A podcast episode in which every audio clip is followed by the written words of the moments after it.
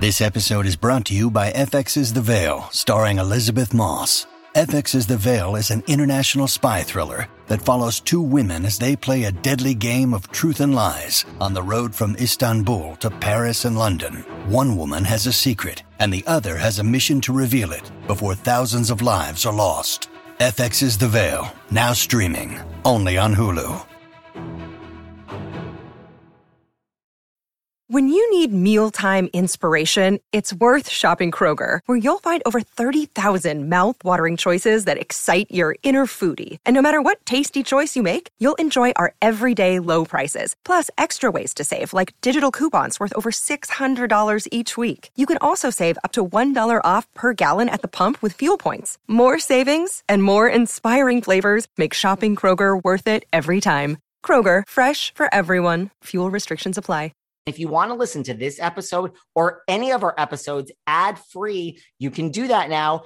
Head on over to Patreon, click on the ad free level. You get all of our bonus shows that you've been hearing so much about. Plus, every single day Monday, Tuesday, Wednesday, Thursday, and Friday you can listen to this episode or any of our other episodes at the same time, ad free over on Patreon.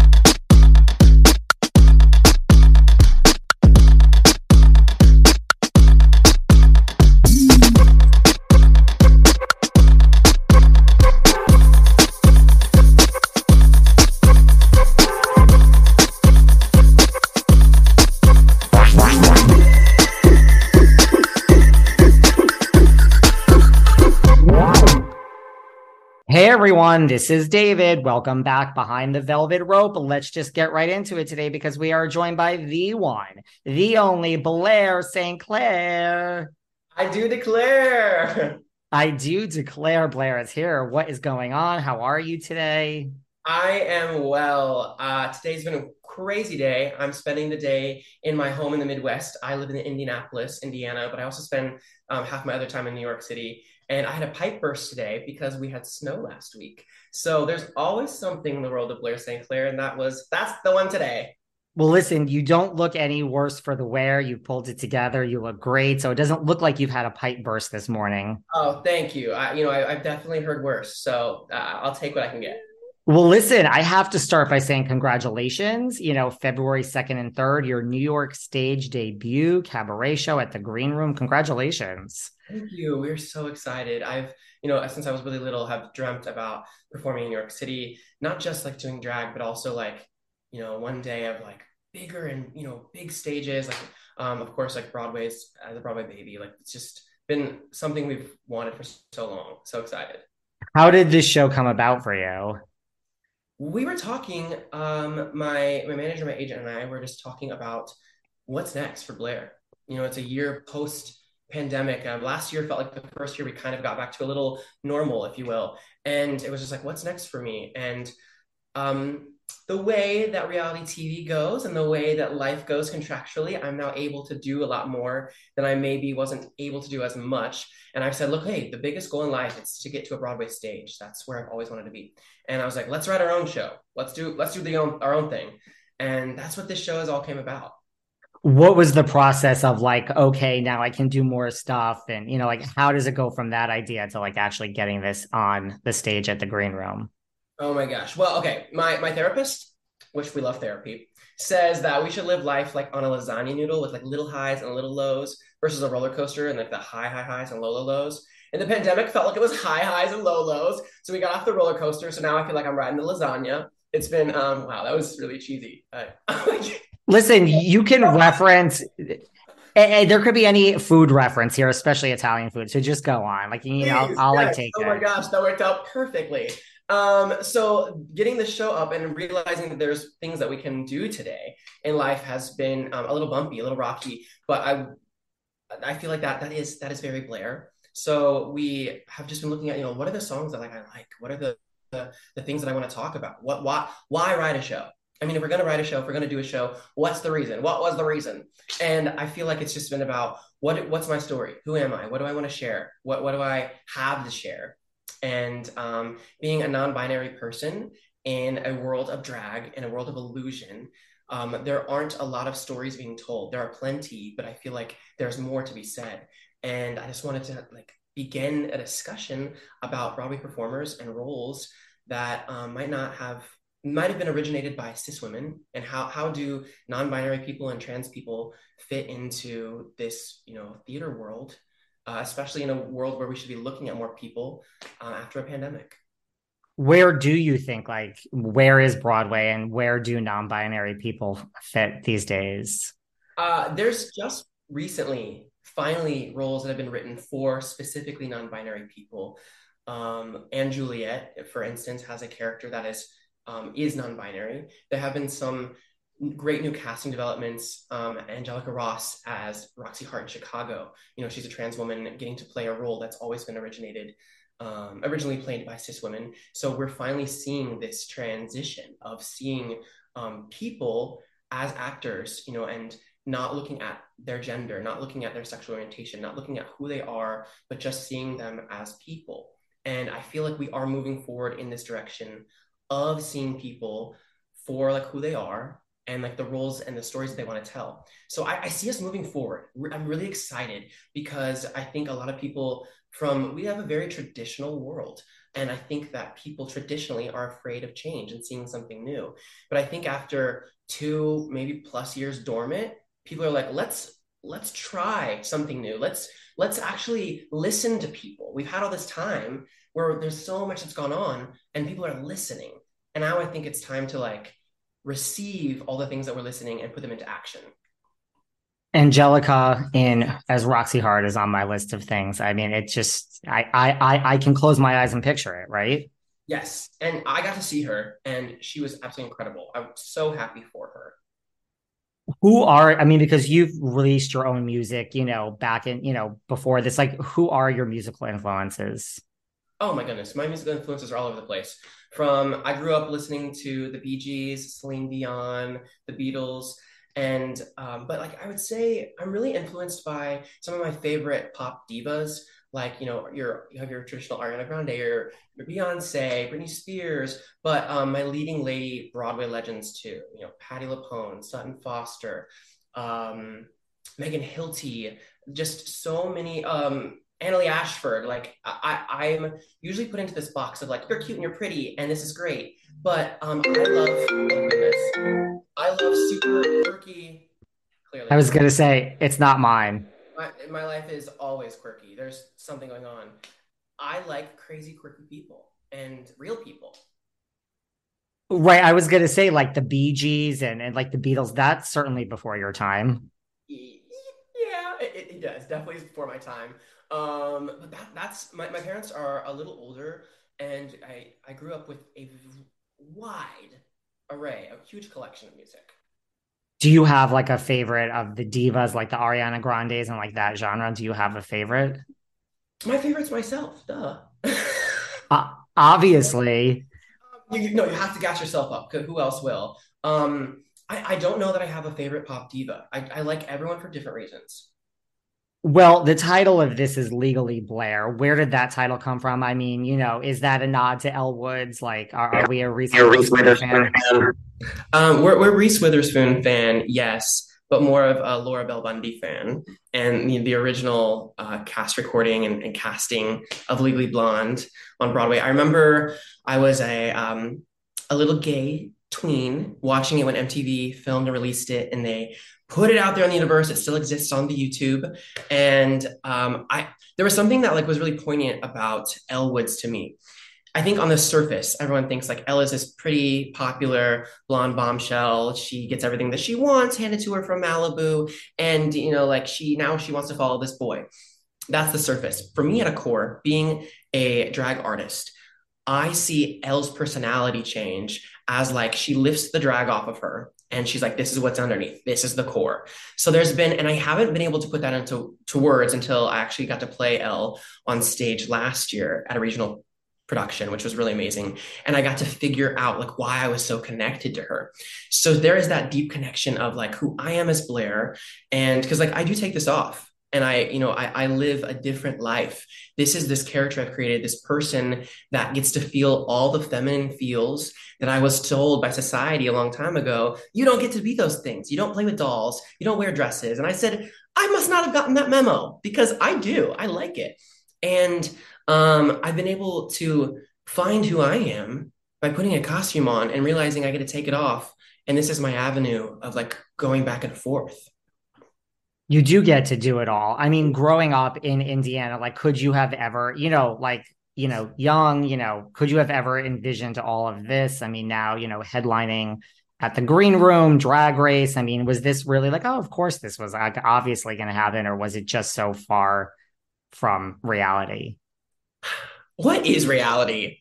What is what? Who is she? Because uh, I um I I am delusional because I grew up thinking that everything not only could it happen, but it was going to happen. Got a lovely taste of adulthood in real life um, early to say these things can happen, but you have to put in the work, the effort, and um, dream them into existence.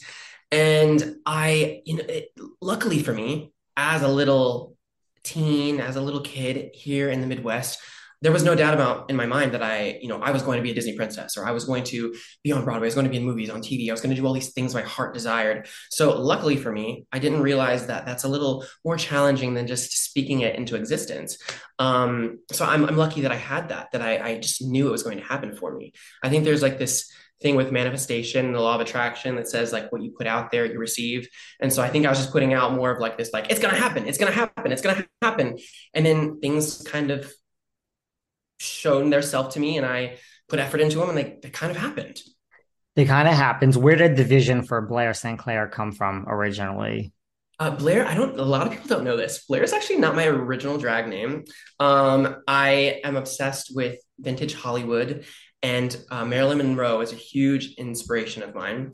And her name is M M. You know Marilyn Monroe, and my legal name is Drew and I wanted a double entendre. So like I was like, okay, D is my name, my initial. So my original drag name was Daphne Duval. I was going to be the double D's of Indianapolis. Um, thank goodness that didn't stick. And I found um, who Blair was. The name came from my mom, my biological mom. I'm very lucky to have a lot of support from my family. And I love Gossip Girl. And Blair is like a cute, but also kind of like savvy, sexy character. And there's a street in downtown Indianapolis called St. Clair Street. And my mom called me one day. She's like, I know that Blair name you liked. What about Blair St. Clair? And it, it, it just always stuck. Like it, it was just like, absolutely, that is the name. And the character like was um, revolved around that love and idolization of Marilyn Monroe and like vintage beauty and like classic beauty, but also like um, just uh, who I am as a person, which is theatrical and animated and goofy and silly. And she just, I didn't realize at the time, she was me in a wig. And then I was able to develop her more. Hi, I'm Chris Gethard, and I'm very excited to tell you about Beautiful Anonymous, a podcast where I talk to random people on the phone. I tweet out a phone number, thousands of people try to call. You talk to one of them, they stay anonymous. I can't hang up. That's all the rules. I never know what's going to happen. We get serious ones I've talked with meth dealers on their way to prison. I've talked to people who survived mass shootings. Crazy funny ones. I talked to a guy with a goose laugh, somebody who dresses up as a pirate on the weekends. I never know what's going to happen. It's a great show. Subscribe today, Beautiful Anonymous.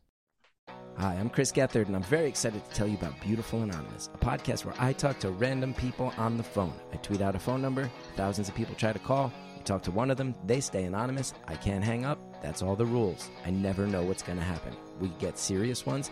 I've talked with meth dealers on their way to prison. I've talked to people who survived mass shootings. Crazy funny ones. I talked to a guy with a goose laugh, somebody who dresses up as a pirate on the weekends. I never know what's going to happen. It's a great show. Subscribe today, Beautiful Anonymous. I don't know about you, but something is in the air in January. Seriously, I am not impressed with this energy. I have been first of all, working like a dog. Everyone is on edge. I'm on edge. I've had such a mood and I just have not been myself. But I have to tell you, Innovative Extracts has come to the rescue. Innovative Extracts offers a full line of CBD and THC products. And man, I have needed these more than ever this month. Their products help with anxiety, mood improvement, sleep. And I love that they have a variety of products and tastes, gummies, creams, vapes. They even have drops that you could take under your tongue. They have a full line of Delta 8 and 9 and 10 THC products, which really have helped me take the edge off. And they're legal and they don't require any medical card. So if you need something to help get you through this January as we head into February, visit their website, www.ie-cbd.com to get 40% off by using code VELVET at checkout. That's right, a whole 40% off by going to www.ie-cbd.com, enter code VELVET, and get 40% off at checkout. As we head into Valentine's Day, and you all think I don't have a Valentine, but are you really sure of that? I have to tell you about the best gift for Valentine's Day. Did you know that over 6 billion texts are sent every day? I mean, I text 24 7, sometimes even when I'm on air. And that's why I love Keepster because Keepster actually does something with your freaking text. They take your text and they're the only ones doing this and they turn them into an amazing keepsake book. Hence the name Keepster. Get it? So you could take a one-on-one text or group text, anything you want, and literally they make it into a keepsake book. Here's how it works. You just download the Keepster app onto your computer, you choose your favorite text, photos, emojis, inside jokes, whatever you want, and then Keepster does the rest. Their books start at just $12.99, so it's super affordable and it's a really personal gift. That's what I love. Who needs more flowers or another box of damn chocolates? So listen, we live and share so much of our lives on our phones, right? Now you can save what's special with Keepster. So if you have an iPhone, head to keepster.co slash velvet and put in promo code velvet for 20% off. That's keepster.co slash velvet and use code velvet for 20% off. All right, one last time, guys keepster.co slash velvet for 20% off. Oh my God, this Thursday, it's back. Jersey Shore Family Vacation is back in our lives. I am so excited. You know, I love this show. I still love this show so much. Jersey Shore family vacation. Listen, I know what you guys are doing this Thursday at 8, 7 Central. You are going to be home and you are going to be watching MTV. And this season, oh my God, is going to be like the best season because the family is out. They're traveling all over. Look, they go to Hollywood to support Vinny and Dancing with the Stars. We're going to get to see Vinny on Dancing with the Stars. They're going to the Carolinas. Mike competes in a cornhole championship. Oh my God. Just Snooki and JWoww and Paulie and Mike. I love it all. Deena, this show is still as good as it was the first day that it premiered. Listen, they're talking pregnancy announcements and an engagement. Oh my God. This Thursday, January 26th, we're only a few days away, you guys. Jersey Shore family vacation, all new Thursdays, 8, 7 Central on MTV. Was Leighton Meester your favorite on Gossip Girl? Absolutely, because she is so interesting of a character. It's like, are you nice? Are you not nice? Are you mean?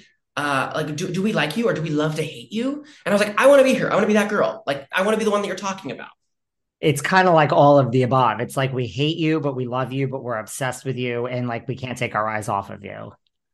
Uh, yes, and like that. That's kind of like the makings of a star. And I, I feel like I, I fit the bill. Do you watch the reboot of Gossip Girl? I mean, I personally could not get into it. I, I tried. I mean, some people tell me it's great. I just it wasn't for me, but I'm sure. I mean, do you watch it? I, I tried. I watched an episode or two, and I didn't necessarily fall out of love with it, but I didn't fall into love with it. I was also moving at the time. There's a lot going on, so um, I think what you're saying is maybe I shouldn't give it uh, a second go. I mean, I'm kind of like the same as you are. It's like, well, I'm watching this because I feel I'm obligated to because I'm such a huge Gossip Girl fan of the original. But like you, I'm like, I have no time to like try to convince myself to fall in love with something. So why am I watching this? Because I don't love it. And then that's like my new thing in life. And then I think I got through like four episodes. I'm like, I just can't get into this. I'm like, if you're going to have Leighton Meester on in six more episodes, I'll sit around and wait for her to show up. But there's none of that. And I'm just like, it's just not for me. All right. I love a re- reboot if you're incorporating Easter eggs or like bringing things back in. Gilmore Girls is my favorite TV show of all time. They had a reboot. Um, it wasn't as successful as the original show, but there was enough there for me to still like love all the little, the little isms. And like some, there are those isms, but you really got to dig. And I think like Dorota's on it now. I think the original character, like Zuzanna, who played Dorota, was written in but I think it's still the core that these are very few and far between, and it's still like the whole new thing. So very much so. I don't know if you're busy. Listen, you're busy like headlining. Um, yeah, you know the green room. So I don't know if you have time to go back We're, and try. We are to... busy rehearsal right now. Um, so once the show has opened and I feel settled and I can live in breathing in the show, then I'll give it a second chance. Do you remember like the? Did you have vivid memories of the first time you did drag and what was that like? I did drag in high school. Actually, we had spirit weeks and it was for like homecoming or something like that. And I looked for every single possible reason I could to get into drag. And I was just like, yeah, it's because it's like it's Spirit Week and we're supposed to show spirit and like dress up and look crazy. And um, I remember there are there are pictures I'm sure floating out there in the universe. I'm in a horrible Party City wig. Um, I uh, you, you know I look back and I'm like, for the first time out in drag, it's I'm not mad at it. Am I proud of it? No, but I'm not mad. And I, I would look for opportunities. I remember my first time out at like an event past like school or something. I went to a RuPaul's Drag Race show. It was one of the Battle of the Seasons show, and I was in drag. And um, this is why it's so important, I think, to have good interactions with the people that you meet. Because I met one of the Drag Race queens, I met Willam, and I remember her telling me, she's like, You were so beautiful. She could have been lying out of her teeth and just been like saying something to make me feel good. But that stuck with me and that was the reason why I was like, yes, I am beautiful. Yes, like I, I should do this. I want to do this. I'm validated in this. And like that interaction helped prepare, propel me to want to keep doing drag. Was drag race like always the goal? Like when you started, like was it, you know, like as a baby queen coming up, is it always like, look, the goal really is drag race? Or is that just a gross over generalization that I'm making? Drag race was never the goal. I find, and this is not a judgment, but I find that a lot of queens that are starting drag today, that is the goal. That is like the idea that the epitome or the Olympics where they would like to go. Um, I was studying musical theater and I was cast as a drag queen in a regional production of La aux Folles as one of the Cagelles. And I didn't know much about drag. I think this this was in 2014. So this was probably like season six of Drag Race. It hadn't it had didn't have the popularity it has today, but it was still um, something that was you know widely watched. And I learned about drag race, but I learned about drag through this show, like being in theater as a drag queen. And someone was like, You do realize, like, you can do what we do here every day. And I said, Oh, so you're telling me I can be my own star of my own show, be the producer, the director, the writer, the everything. And as the type A, like analytical person I am, I was like, Yes, science seal delivered, that is for me. So we started doing drag from starting in theater and then like of course like i was doing more in my community and like learning and growing. And then um, i was getting heavily into drag race and was like yeah that's the goal. Like that's where i'm going to be. But i auditioned on a whim. I said I, the philosophy was we have to audition because when when i don't make it then i can like judge all the girls who are on the season and say oh i have reason to judge because i at least tried and auditioned. But right. i made it. And i said okay, well, I guess life is um, going on a, a, direction forward. What was like your overall experience? I mean, I know you were there and then you went back for All Stars. Like, just if you had to sum it up, like, what was that experience like? Um, well, I remember getting off the plane in California when I filmed season 10 of RuPaul's Drag Race. That was the first time. And I looked at the person, the PA who picked me up from the airport, and I said, So, what is this smog thing? Like, what is this that they talk about? I had no idea that of anything about the West Coast, California, Hollywood, filming, anything. I was so out of my element. I just turned 22. I was such a baby. I'm still a, a child, you know, half the time I think about it. And I was just like, where am I? Absolutely shocked and had so much to learn. And then so I went back, filmed it a second time. Had I was much more prepared. I knew what to expect. I knew what could be thrown at you, but still you have no idea. And I the first time it did it all wrong because I was terrified. The second time it did it all wrong because I was trying to prove so desperately that I had grown. And um, I won't do it again. um, if you call me, the answer is probably no. But um, today, if I were to like do the situation, I would just like just have fun, just enjoy it because the situation, the experience is never going to happen again. It's a once in a lifetime. Why wouldn't you do it again if they call? Oh my gosh, it is just so much stress. Um, there's so much needed therapy after too. Honestly, the filming itself isn't that bad. It is the idea of watching yourself afterward and not having control of how much of you is shown and how little. For instance, I, I talk to people and I say, it's a reality TV show. Everyone there has merit to be there, but not everybody can win. Not everybody can get to the, to the end and, and get the prize. So a challenge, may be filmed over 30 minutes, you get two to five minutes on TV. Now, I'm not saying that they edit incorrectly or they, they force edit, but they can only show so much in two minutes. So if you have a lot of great moments and a couple bad ones, it's possible the bad ones make the TV cut. And like that is so, I'm so anxiety ridden watching for the girls on the seasons or like myself being on it because you don't know what's going to be shown. You don't know what they're really critiquing. Is it the whole time I was there or just the part that's shown? It's, it, it's so much to stomach because your career after really comes after how people have perceived you on on uh, this TV show that's not real.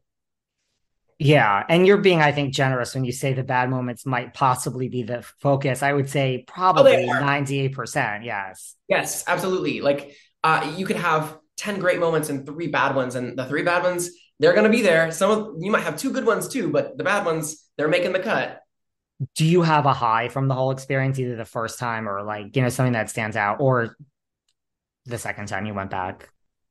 Oh, yeah. I definitely had a high of an experience. I remember I left filming the first time. I mean, you're sequestered for so long, you're living in this utopia of you know you're not paying bills you're not going to work you're literally just focused on doing your passion and having fun with it it's stressful but you enjoy it I walked into a gas station after I'd been eliminated. I'd been home and I like walked in, wasn't thinking. I grabbed a candy bar and walked out.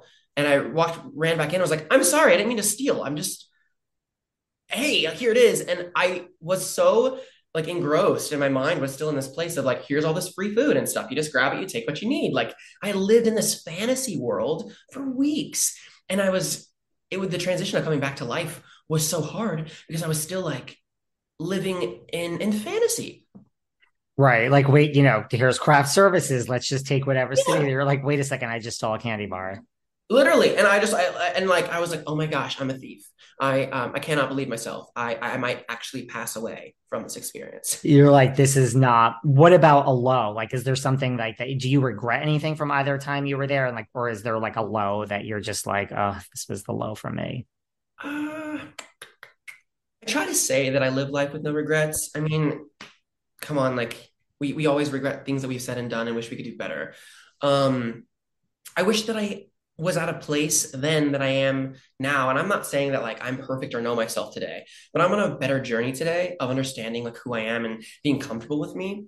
I wish I was in that mindset when I was filming TV show because that TV show is filmed and it's kind of like set in stone and it's always there. It doesn't grow. Like I get to grow. So I wish, you know, that they say any good artist looks back at past work and is unhappy, and that means that they're growing and developing their own art. So whenever I look back and I'm upset with things that I've said or done, or how like things I looked like, makeup looks, hair, costumes, performances, of course I'm frustrated with all that. But I'm grateful that I am because that means I'm growing and that means I'm evolving and I'm becoming, you know, stronger in my craft. So it's like a love-hate relationship with thinking about, you know, regret. Hi, I'm Chris Gethard, and I'm very excited to tell you about Beautiful Anonymous, a podcast where I talk to random people on the phone. I tweet out a phone number, thousands of people try to call. You talk to one of them, they stay anonymous. I can't hang up. That's all the rules. I never know what's going to happen. We get serious ones. I've talked with meth dealers on their way to prison. I've talked to people who survived mass shootings. Crazy funny ones. I talked to a guy with a goose laugh, somebody who dresses up as a pirate on the weekends. I never know what's going to happen. It's a great show. Subscribe today, Beautiful Anonymous. You know, how every Saturday when we record with Kim D, her seven dogs are barking, and I get so freaking annoyed. Well, listen, I just spent the holidays with Kim, and forget her and her gift. I got her seven dogs, Nom Nom. Now, listen, Nom Nom is made with real whole food that you can actually see and recognize. You know how most dog food looks like mush? Not Nom Nom. You actually can see the pieces of meat and protein and the vegetables. It kind of looks like food that like a human would eat. Really, it's made without any additives additives or fillers. It's actually healthy for your dog. Nom Nom cares about quality more than anything, and they make real good food for your dogs. And of course, Kim did not want to hear about anything new, but I mean, she saw the food, she was like, "Oh wow!" And these dogs, I mean, for once, her not her seven freaking dogs did not annoy me because they were enjoying this. And it comes with a money back guarantee. If your dog isn't thrilled within 30 days, Nom Nom will refund your first order right now for 50% off. 50 and no risk. You get a two week trial at trynom.com slash velvet. That's try N as in Nancy, O as in Oliver, M as in Mary.com slash velvet for 50% off. Trynom.com slash velvet. Hey, girls and boys. What'd you guys think this past Friday? Real Friends of WeHo. Did you guys watch? Well, you better watch because listen, we're going to be talking about the real friends of WeHo here on this very podcast. And you need to watch before this Friday because the second episode, all new, is this Friday at 9, 8 Central. And listen, you guys love housewives, right? So now you need to learn to meet the house guys of WeHo. Friday nights on MTV are great. We have Drag Race, and immediately following Drag Race is this, the real friends of WeHo. Listen, you're going to go inside the lives of six amazing West Hollywood friends, and you guys know a lot of the players. Brad Goreski, you know from the Rachel Zoe project. We're going to get to see inside his marriage with Gary, Todrick Hall. There's been so much written about Todrick, Jaymes Vaughan, Curtis Hamilton, Dorian Renaud and Joey Zauzig. You know what? It's six gay guys. And I mean, how great is that? Love this show. And an all new episode is this Friday. So don't miss the Friends of WeHo, part of MTV's new Friday nights after RuPaul's Drag Race. This Friday, 9, 8 Central, where only, of course, on MTV. Was music always, you know, now as you're about to headline at the green room, like was music always kind of like the end goal when you were doing drag race or, you know, a lot of drag race people do different things. A lot of the queens go on to different avenues. Was music always kind of your goal, or were you like, this will open doors, but I'm not really sure which direction to take it all in? Actually, I'll give you the tea. Um, music wasn't all hasn't always been my goal. Music has been a part of me and has been so engraved in my like it's a it's a massive part of my life. But I always wanted to get back to theater but I was working with individuals um, that I don't wish them poorly, but they nudged me into working jobs and doing events that made quick turnaround of money, made everybody, you know, more money quickly. And that was like press events, that was club gigs, that was appearances, that was commercials, print ads, you, you name it. But I wanted to work on stage. I wanted to be in theater. And they were like, yeah, we'll get there later in your career you know, like right now you're going to focus on these things that bring in capital. And I was like, but that's not what I want to do. Um, I love doing music. I wanted to do music. Um, I'm a music musical theater singer. I'm not a pop singer, but they were like, here's some dance and pop. You're gonna sing it. And I was like, oh yay. And I like to tell people, um, I'm not a I'm not a runner, not a vocal runner. I'm a walker. I like to like walk down those notes. And um, I was like, pop music, like I, I adore it. I like to perform to it, but um, that's not like where I want to be. And there, you know, but like listening to musical theater in the car isn't usually the vibe. So I, I, got to still like live my fantasy and do like what I want to do, which is why I focused on, I said, if I'm going to do music, music videos and visuals as like a visual artist is very important to me. And that's where I got to feel like my theater vibe was like the music video aspect of creating music. Right. Well, I mean, your debut album did go to number one on the dance chart. So if that wasn't really where your heart was, you're certainly still good at it. I mean, I know there's a lot of people involved in production and other things, but yeah. that's no. I don't, I don't want to sound ungrateful at all. Like I'm so grateful for the how much I've learned, how much I've you know experienced, and I love it. And I love you know music, and I love to sing. And you know, I have you know come from a singing background, um, full musical theater background, and it was an incredible experience but i just knew like doing it i was like something isn't fully right. Like it's just not but which also was helpful with um the success of my albums because there wasn't the pressure on it of like this has to do well. It was like this is a way to just release my passion. And um i guess i got lucky not being so focused or fixated on what could come from it. Right and you did have great music videos accompanying a lot of the songs Thank you. It, they, they, were really fun. It was important to me to work with the directors and say, this is the story behind it, or this is the story I want to tell. And like visually, this is the storyboard. This is where it needs to go. This is where I want it to go. This is how like everything needs to, you know, find it, find its place. Um, because for me, music has always been, um, and music and doing drag and any type of performance has been about entertaining and telling a story. You know, why is this story important? And um, that's why um, the director of Legally Blair, Ben Rimalower, has been so wonderful to work with because he has like said, I see your story. I get what you're talking about. Let's fine tune this and like let's get you out there. Like let's understand like what we're talking about here. How did you choose with Ben like the songs to kind of, you know, like is there any that like just almost made the cut that were edited out? Like how did you choose the songs yes. to include? Oh, there was a song last week that we just cut. Um are, are you familiar with Smash the TV show? Yes. So let me. I just had Jeremy Jordan on here like a week or two ago, and oh I'm God. like, I'm sorry to mention this, but we're going to talk about Smash while you're here. By the way. Oh, uh, that, that's that, that's like me mentioning Drag Race with me. Like it's it's a part of you. It's always going to be there. It's something that people always want to hear about. Uh, we had um, we had the full song of "Let Me Be Your Star" in the show, and Ben was like, "You sing it great. I, I love seeing your eyes light up when you sing it." It's it's wonderful and it's just not fully right. And I was like, I know it's not right, but I want it to be right. And it makes me happy. So um he we we found a way to make a little blurb of it make sense.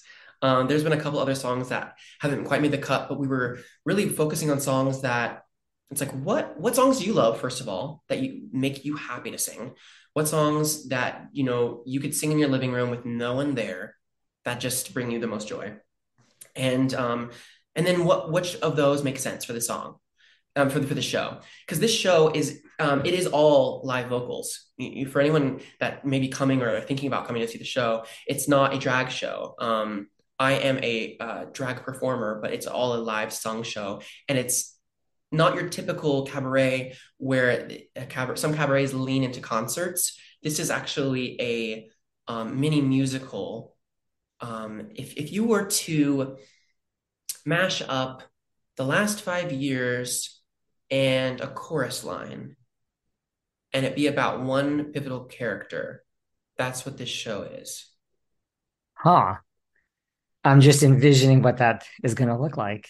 Well, if you can't envision it, you have to come. Yeah, I, I exactly. I'll fix it for you. I mean, I am split my time between New York and LA, so you're conveniently located.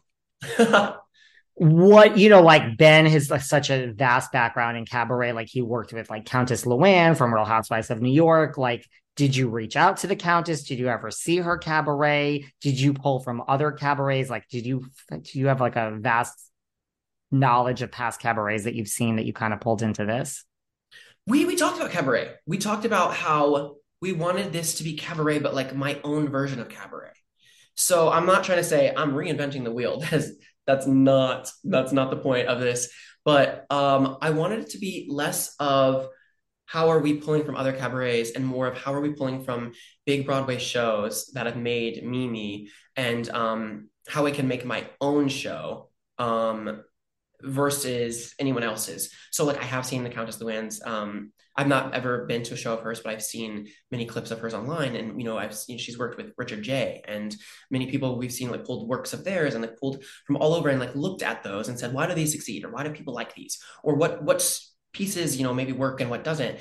And um, gained a lot of insight from that, but also tailored it to like what exactly works for me. And there's a lot of things that just um, maybe didn't work for me. I'm pulling a lot of things that it's not just all written spoken dialogue and monologue throughout where I've actually pulled pieces that are like existing works from shows and incorporate that into the dialogue or like here's a monologue here and there that makes sense for like what we're doing to like restructure things.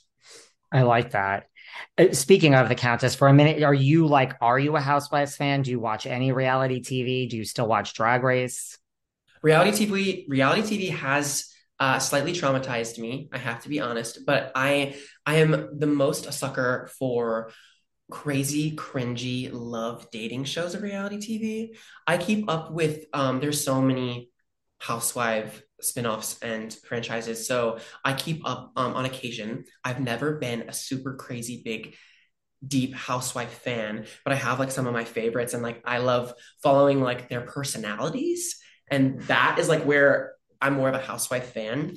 Um, so, but reality TV, like I, I've said, like I want to be on Love Is Blind, and I want there to be like a full cle- uh, queer season of just cringe dating show. Like I think that's I, I, that's what I watch in my free time. Um, anything like with competition, I like too, but it's still sometimes I'm like, oh, I'm triggered. Like Love is Blind, F Boy Island, like all of that stuff. Yes. Oh my gosh. I just heard of F Boy Island like a week ago. I had never heard about it. And I was I, I was like so into it. Um, but also like Are You the One? Um, Too Hot to Handle, all of those. Um, I also like would love to do the circle because like I think that's fun. It's about creating like relationships with people you've never met before. And it's kind of like this weird um virtual thing. And there are always like these hot people that are dating, and then there's all these disasters. Like, what is there not to love about these reality shows that are right? Right. And they definitely, the casting directors, hats off to them because they're always casting the people with the most variety. And um, I, I always sit and I watch reality and I think, this is what the drag race fans think of watching us. Like they, they're late, they love it. They're like, they're, they're fueled by it. But when I watch drag race, I'm like, oh, oh I get what the, why they're doing this or why they said this or like why this is happening or this challenge is motivated by X, Y, and Z. And it's, um, it's more stressful to watch. I mean, can you watch it or is it like PTSD? Like I was there, like right, like I know where the camera angle is and like kind of what they what they're trying for here, and like I just can't watch this. I can. Um, I don't always. I I was really caught up. I was doing I was doing really well here, and I was gonna give myself a participation ribbon because I was catching up on all the drag race. And then we had franchise after franchise after franchise after franchise, and I thought that I was fairly caught up until I attended RuPaul's Drag Con LA in May, this past May of 2022. And there's a sea of queens, and I just looked around and was like, I don't know any of these people. I don't know any of these people. I was like, they could be from Australia to Thailand to Brazil. And I was like, I, I couldn't tell you. I just didn't realize how much TV had passed. There were 12 winners, 12 winners in uh, the year of 2022 from different franchises all around. That's American Drag Race, All Stars, plus like all the other countries. Wow. Are you shocked like at that? And like, I mean, Drag Race is winning Emmys, and I'm like, are you shocked at like what it is today? I don't know. I don't know if I'm shocked. I'm I'm pleased because I love seeing more opportunities for people like us. You know, we are queer people that have stories and have trauma and have experiences um, like anyone else. And we're being seen less as clowns and more as people that love to entertain, that love to tell a story and use that story um, through music and through dance, and through performance and lip sync. You, you, know, we've had this massive increase and we've seen this rise of TikTok since 2020 when everyone was at home. And um, TikTok is a lot of lip syncing and it is a different art form. It's something different. Um, i don't just lip sync you know i obviously sing as well. But um, i think all of that has kind of like transcended drag race. It's taken it to the next level of like making it pop culture. But also how cool of a world do we live in where drag queens are celebritized and like part of you know culture and media where you know it's we're not being shamed we're being lifted up. If you think about 10 20 years ago i mean drag for the most part wasn't underground necessarily but you know I, if i were to go on a date 20 years ago and tell a guy i was a drag queen usually there's not going to be a second date there. Like i'm happy to see where the world is. I would agree with that. And do you find like it's in, now it's come far or is it almost like the opposite now where if you're like wait a second I, i'm a drag queen and by the way i was on drag race i mean now do you find this whole new list of people that are waiting at the door of like really? You were on drag race? Well let's talk about that the whole date.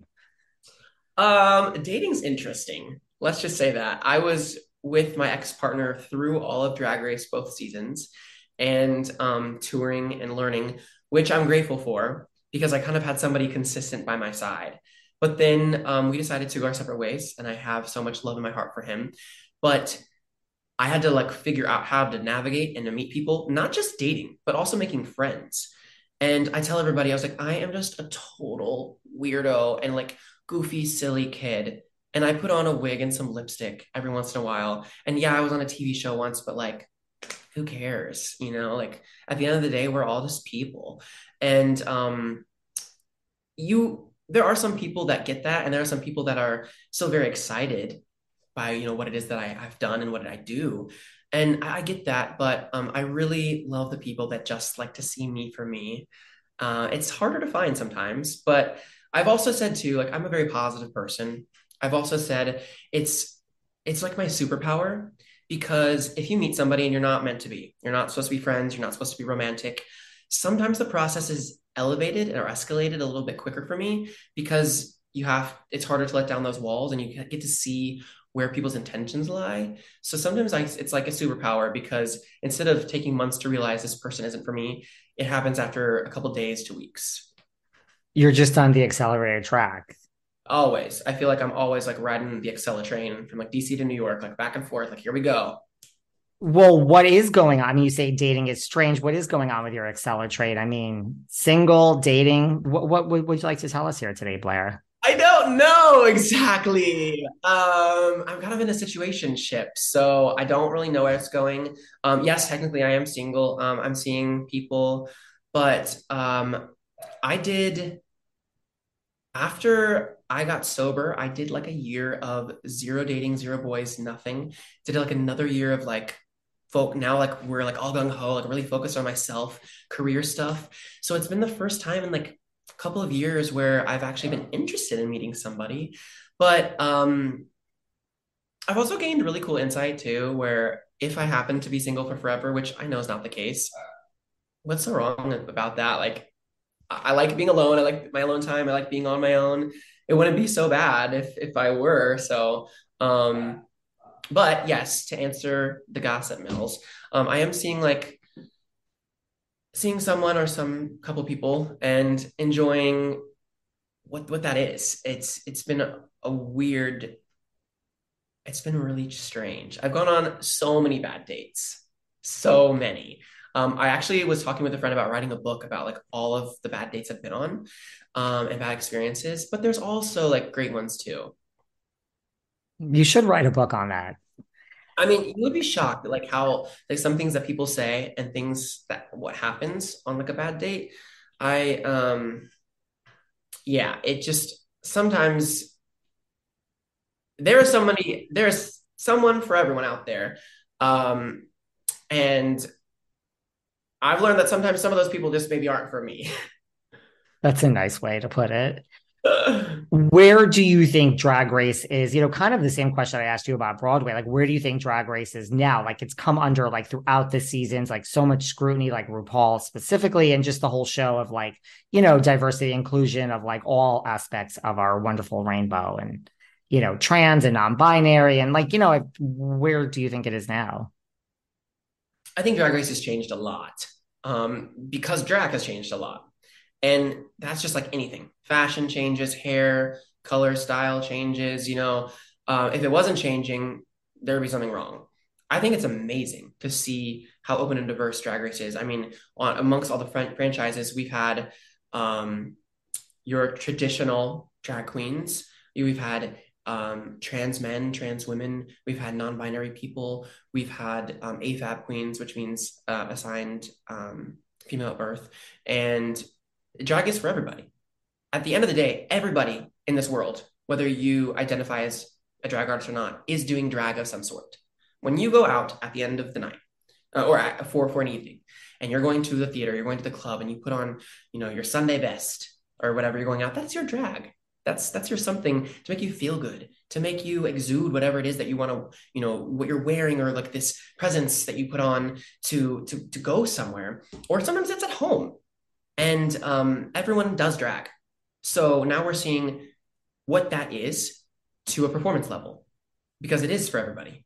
And who are we as queer people to say that we want exception and inclusion um, from everyone if we are going to police who can and can't do drag, it would be really hypocritical.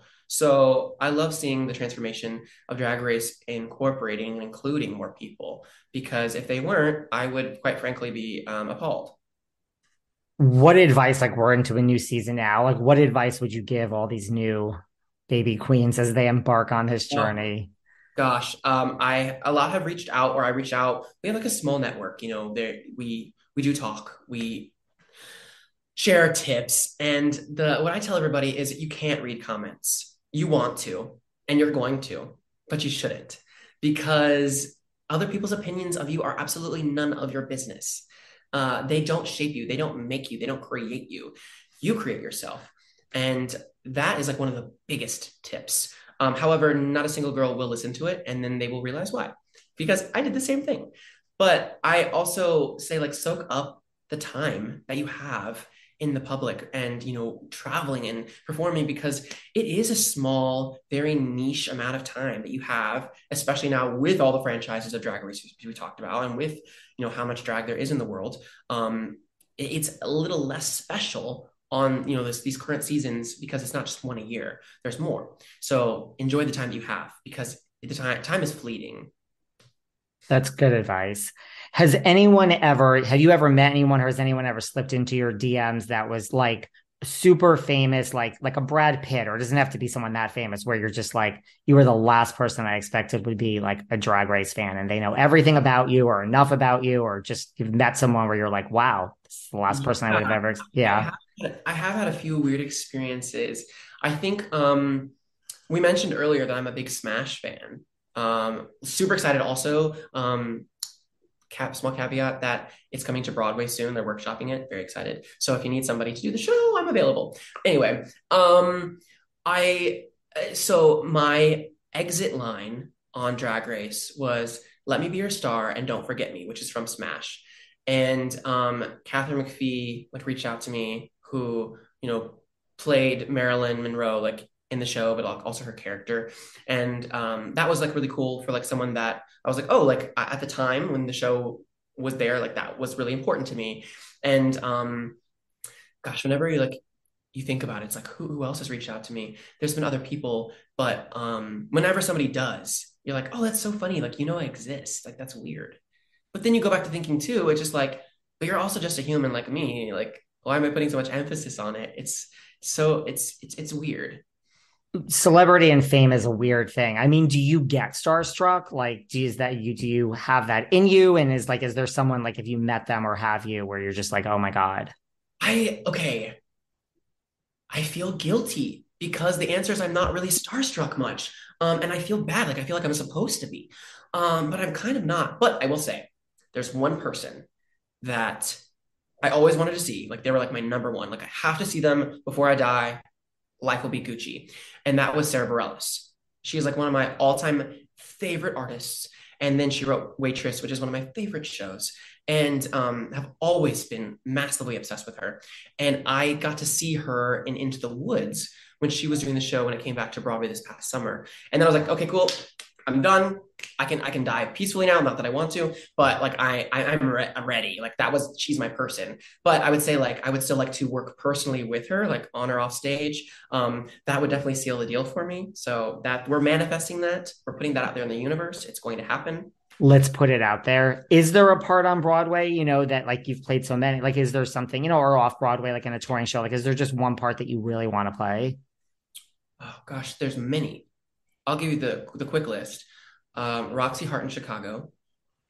Um, I've played Elle Woods, but I would do anything if le- we here is the petition for Legally Blonde to come back to Broadway as a revival, and I will be sorority girl number six in the background, jumping and getting whipped into shape. Like I will be happy for it. Um, I would love to do anything in that show, and gosh, like I've always said too that like I would love to be a crazy wild Fiona and Shrek. Not that I see it coming back to New York anytime soon, but that would be fun. And um, if the, Wicked is an incredibly well established known show, but um, when they're ready to see somebody um, sometime in the universe to play Glinda, um, I was born out of the womb with a tiara, and um, I could just bring it to rehearsal. I'm, I'm already ready. I could see this. have you seen anything that you you know like everyone's talking about funny girl like have you seen anything recently? Or like do you want to see anything like when you're in new york for your own show? Like is something on the top of your list or have you seen something you just love loved recently? I saw i think almost everything that was on a musical that was on broadway last season. Seen a couple of things that have come this season already. It's been such a shame to hear how so many things have already set closing dates so early on in the season. Um, such a bummer. But I did see Funny Girl. I saw it three times. I saw it with all three of the leading ladies, um, Beanie, Julie, and Lea. So it was really cool to experience all their different Fanny Brices. Um, I feel like I kind of am a Fanny Brice in my own regard because Funny Girl is about not being the stereotypical um, image for success. And I was like, well, um, I'm not a cis female and I'm not transgender as well. Like I, I am this person that is female and I want to be, or when I feel like it, and you know, male at times when I am. And I really relate to the character. Loved seeing the show, and um, I thought Harvey Fierstein's you know update on the book was so so fun and adding you know a new song for Marine Ramin Karimloo was like really fun too. Um, I I'm not going to get the chance to see Almost Famous because it is, I think it's closing like today, actually. Like it's really soon. Um, but that was something I wanted to see. Um, on, it was on the list. Do you have a favorite Fanny out of those three? Gosh, how do you ask? They're all so different. Um, I feel like I'm gonna get hate crimed, but my favorite Fanny was Julie Benko. She, I actually, so I was going to see the show it was their first week being open, and Beanie Feldstein was still in the show, and it was her first night out. She had like called out for illness or something, and it was Julie Benko's first night actually performing in the show because she's her standby. So she had done the show in rehearsals, but like never with an audience. And it was really fun because my friend and I that went to see it saw her with her first audience. And I have not felt that electrifying energy in a theater in such a long time. That's like why I do what I do. It's it's the energy. And um, I remember looking at my friend and I was like, this is why I do what I do. I almost, you know, like sometimes you forget. I was like, this is it. And so like that experience was like none other. So I it's kind of like well. How do, how do you compare? Wow. Anything else you want to cover that I didn't bring up? I like to give people a chance at the end to, you know, and let's talk about before we go to like what people can expect. I mean, just to bring it home, like when they buy tickets or have tickets to see you at the Green Room on February 2nd and 3rd. Sure. I hope that when people come to see Legally Blair, that they get to experience me on a real genuine level everything out there in the universe is curated. You know, everything that we say, uh, we're careful of how we say it. We're careful of like how people look at us, the right angles that we have in photos, if it's photoshopped or not. Like what you get on stage is real. And I've made sure that we wrote this show as real as possible to talk about who I am, struggles I've had, triumphs I've had, um, things that people that aren't so niche to me but what can someone else can relate to? And also just talk about the dream of life. This show and entitles and encapsulates everything about we all have dreams. We all want to get somewhere. Sometimes they happen sometimes they don't. But what happens if they don't? Are we going to be okay? Are we going to how, how do we navigate? How do we react? And um you know ben and eric have worked so diligently with me to help make sure that like I feel seen, my voice is heard, that everything that I feel is important about who I am and like the things that I want to share are there. And it mainly is breaking down the the construct of gender and who says that we as actors can't be seen as what we want to be seen for on stage. And um I just hope that I can connect with the audience, that you come, you have a fun time, you enjoy yourself, and you go home thinking, I get, I get that show. I get who she is. And I'm going to help be part of this change of moving theater and, you know, TV film, the whole industry more forward. Legally, Blair is going to be deep. She she has deep moments, yes, but she is definitely fun and goofy and silly and off the cuff. And there's you know there's dancing and there's costumes and it's um it's it's very me. I I can be I can be a deep person, but I am also um, a fun, silly person on the surface. I love it. Well, listen, I will share the link of where everyone can get tickets. It sounds great. Congratulations again on your New York debut. Thank and so- if I am in New York City, I will be there. Thank you. We'll make sure it happens. If not this time, we'll bring it to you. I love it. Thank you so much for your time and congratulations again. Thank you. Same to you. Happy Take New Year. care. You too. Bye. Bye. Thanks for listening to yet another episode of Behind the Velvet Rope.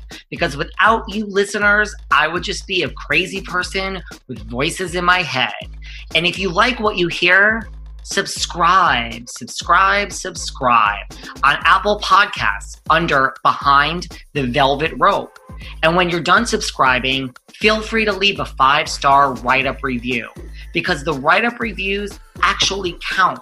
We read each and every one of them, we post the best ones, and the reviews really help our shows keep going. And we really appreciate everything you guys say, especially the positive ones. And if you want to find us online, we're at Behind Velvet Rope on Instagram. We are at David Yontef on Instagram. We're behind the Velvet Rope on Apple Podcasts. Or head on over to Patreon because you know what? There are just some things we can't talk about here. So for our bonus episodes, go to Patreon and type in Behind the Velvet Rope. And if you still aren't sick of me and you want more David, go to Cameo and book me on Cameo. And you can ask me anything there. I'll answer whatever you want. And I have a bargain basement price of $10. Thank you guys. See you soon.